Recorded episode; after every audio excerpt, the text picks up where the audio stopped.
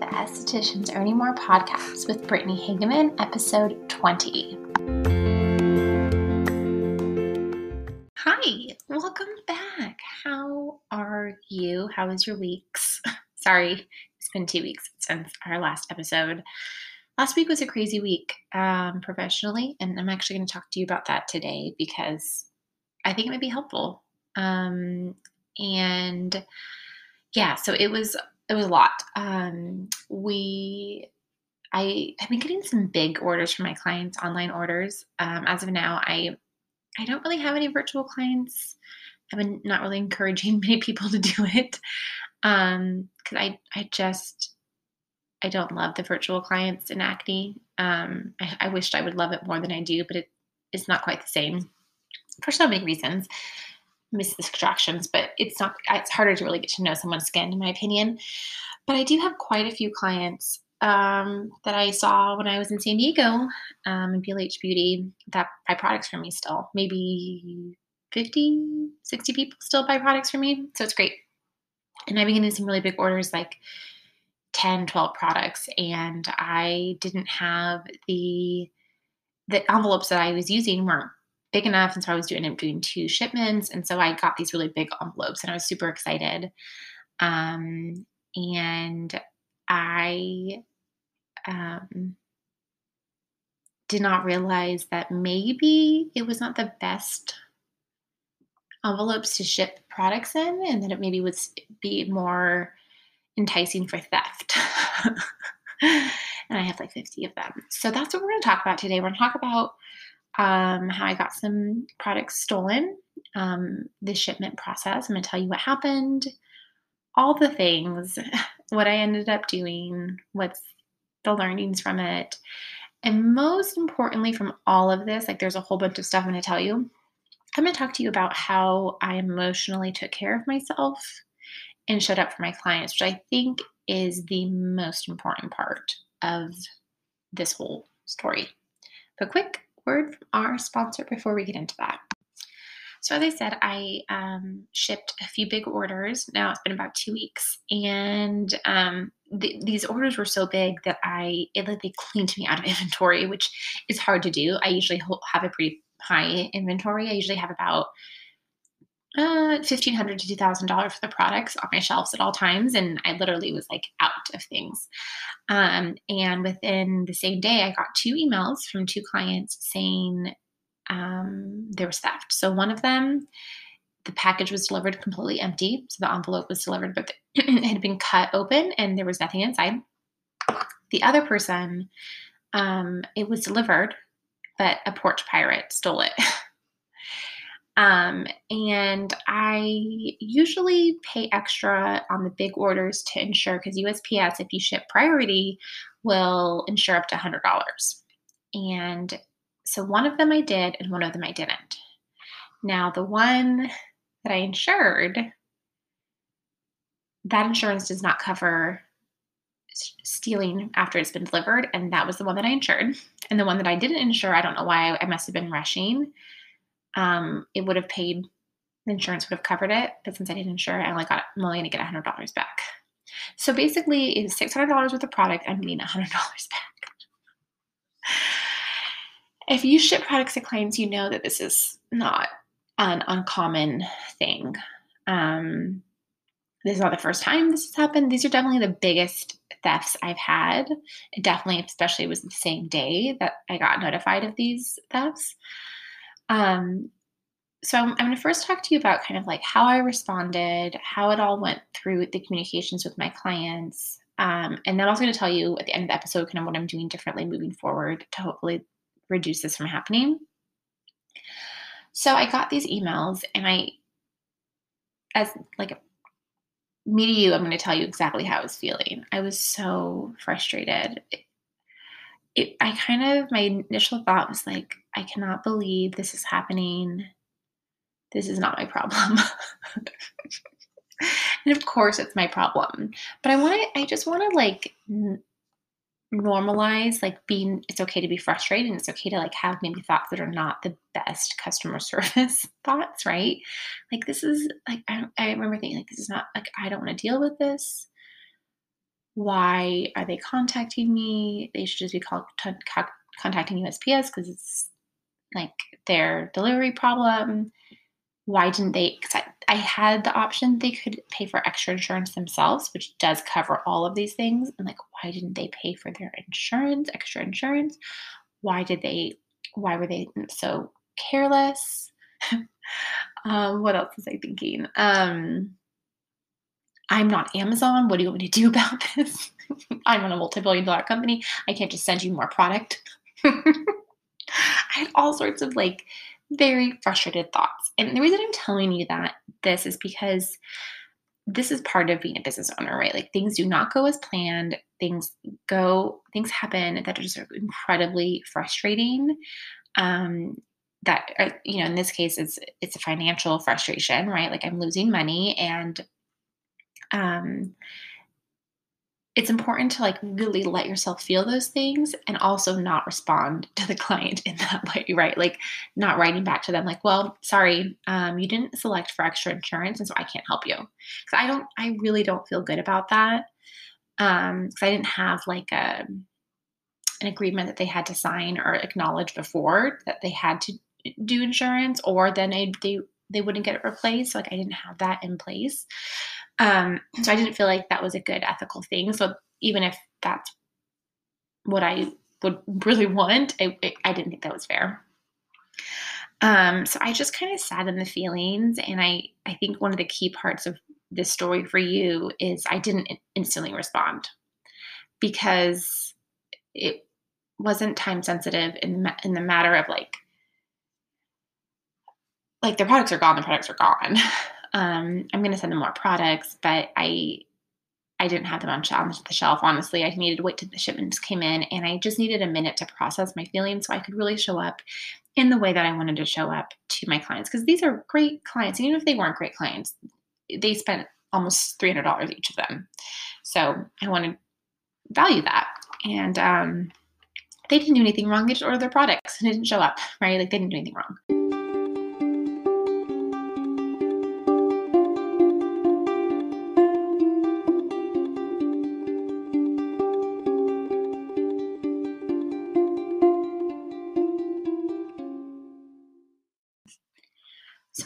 In the same situation, which is inevitable being a business owner, um, I recommend is just taking a step back, especially if it, there isn't, like you need to respond in a very quickly, timely manner, especially if it's over a text message or email or whatever.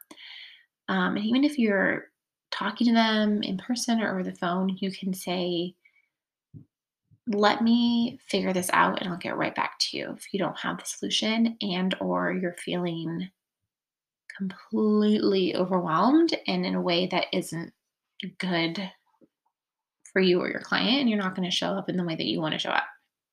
Taking that break, taking that time to feel your feelings, process it, and then moving forward can really be important so you're not in a reactionary mode. Um, and of course, you know, consider their side. Like I just said, you know, they just ordered their products and that it, it wasn't delivered to them either. Right. So that's very frustrating for them. And then I, I mainly communicate with my clients via email. That's my preferred way of communicating. But if you do text or, or whatever, especially if it's written, I always write the response and then I reread it and I reread it and I reread it. And I really make sure that I am very clear in my communication and I don't, um, I don't write in a way that's super vague.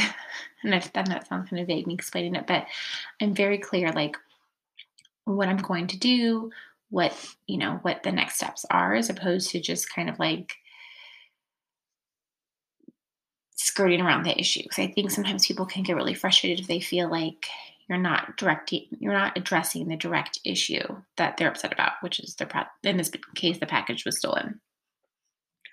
I always like to use the, the framework that I talked about in episode eleven, which is like, thank them for telling them, you know, acknowledge what's going on, normalize it, and then have questions. And you can use in this scenario, it's like, I first kind of acknowledge like, oh my gosh, this is awful. I'm so sorry. Thank you for letting me know. Right. Um, you know, this, I understand how frustrating this is, you know, getting an empty package or package stolen is, is like, it sucks. It's awful, you know, whatever words you want to use. This has been happening a lot lately, which it, it has, or this, this is a common problem with shipping lately, which it is, um, normalizing it. And then having curiosity and questions like, can you send me pictures if they haven't already? Do you have any, like anything that you can help me with this? And I always talk about like what I'm going to do for them to try to make it right. So in this case, I needed more product that was supposed to be in in a few days. And I also decided, not, I don't think when I first responded to them, but I decided within that day, um, I wanted to get boxes and put the products in boxes because in my brain, boxes are less likely to be stolen. I don't know. It's probably not true at all. So I told them that I said, hey, more products coming in, and I will let you know as soon as it as soon as it ships out. So, um, and then I also got the product in, and I was waiting for the boxes, and so I, I just kind of kept them in the loop. And so the clients now, I will tell you, these clients are really amazing, very loyal, very amazing, perfect, ideal clients. And so they were very understanding and patient. Um, but I also really tried to take as much of it from them and communicate with them as much as possible, because they told me over a week ago that their products were stolen, and I just shipped them on Wednesday of this week. So it took me about a week to sh- to ship other products to them, um, which is very inconvenient for them. If they had ordered something from Amazon, it would have been shipped the next day or that day. And I recognize that, and I'm not going to, I can't do Amazon stuff, right? I don't have the inventory. I don't have the, the budget, but I can tell them like, I'm waiting on the packages, and as soon as they ship, I'm going to, you know, insure them. And I did signature confirmations on them so that for sure, for sure they'll get them. Um, and all of that. So I feel like that is really how I, I took care of the customer, how I made sure that the communication was authentic and real and clear, um, without getting defensive or reactive or frustrated in any way. Okay. So there's three parts to this problem or this situation. The first part we talked about at the beginning of the episode, which is me taking care of myself, processing my feelings, feeling all the thoughts and um, frustrations I had, making me feel good again, making me in a place that I can have compassion and understand um, my client and respond in a way that I feel good about, that's representative of my brand and of me as a person. So that's the first part. The second part is taking care of the client, you know, all the all the things. Um, and the third part is also very important, and that's really protecting my business as much as I can moving forward. Make, what can I do to change the way I do my business so this happens less? I mean, I I would love to say, oh, no one will ever steal packages again, but that is highly unlikely. So I'll as I'm going to talk you through what I've just chosen to do. Hopefully, because if you also ship products, maybe it'll be helpful for you. If not, then that's basically the episode. Um, so I decided to, I'd already installed the Route app on my store. You can, if you have Shopify, there's different apps you can um, ins- install on your store. And it was an optional, so they could either choose to have their insurance through Route or not. So um, that's still there. And unfortunately, these two people whose packages got stolen did not choose the Route insurance. Um, so what I've temporarily done is created a terms and conditions box that basically they have to check before they can check out, saying they either have to insure through Route or they understand they only get one hundred dollars back um, if it's lost or stolen. And then if it's stolen from a porch, it's not there's no insurance.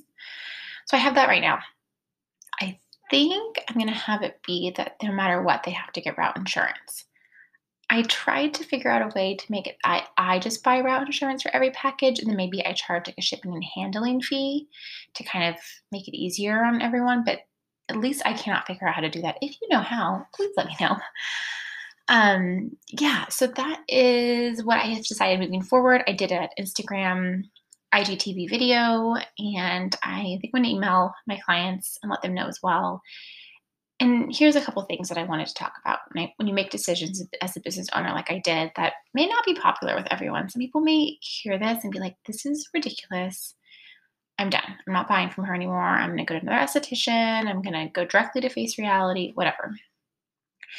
And I could have a lot of drama in my mind about that. Like, oh no, I'm going to be losing sales and, um, you know, this and that. And like, I don't want people to be mad at me, and people go somewhere else. And I don't want people to be mad at me, and I don't want them to go somewhere else. But at the end of the day, I really have to look long-term, what's best for me, what's best for my business. And because packages are stolen frequently, I have to, we have to have insurance, or I can't financially like sustain this kind of loss consistently. There will be no business. Um, and people are totally allowed to not okay, be okay with that and not come back. And again, I'm not saying that from like a go find someone else, but like, I get it. It's not, it's just not what you want to do anymore. It's fine. And if you change your mind, I'm still here. Right. Um, And really giving people that flexibility and that freedom to really make the best decision for them, just like I'm making the best decision for me.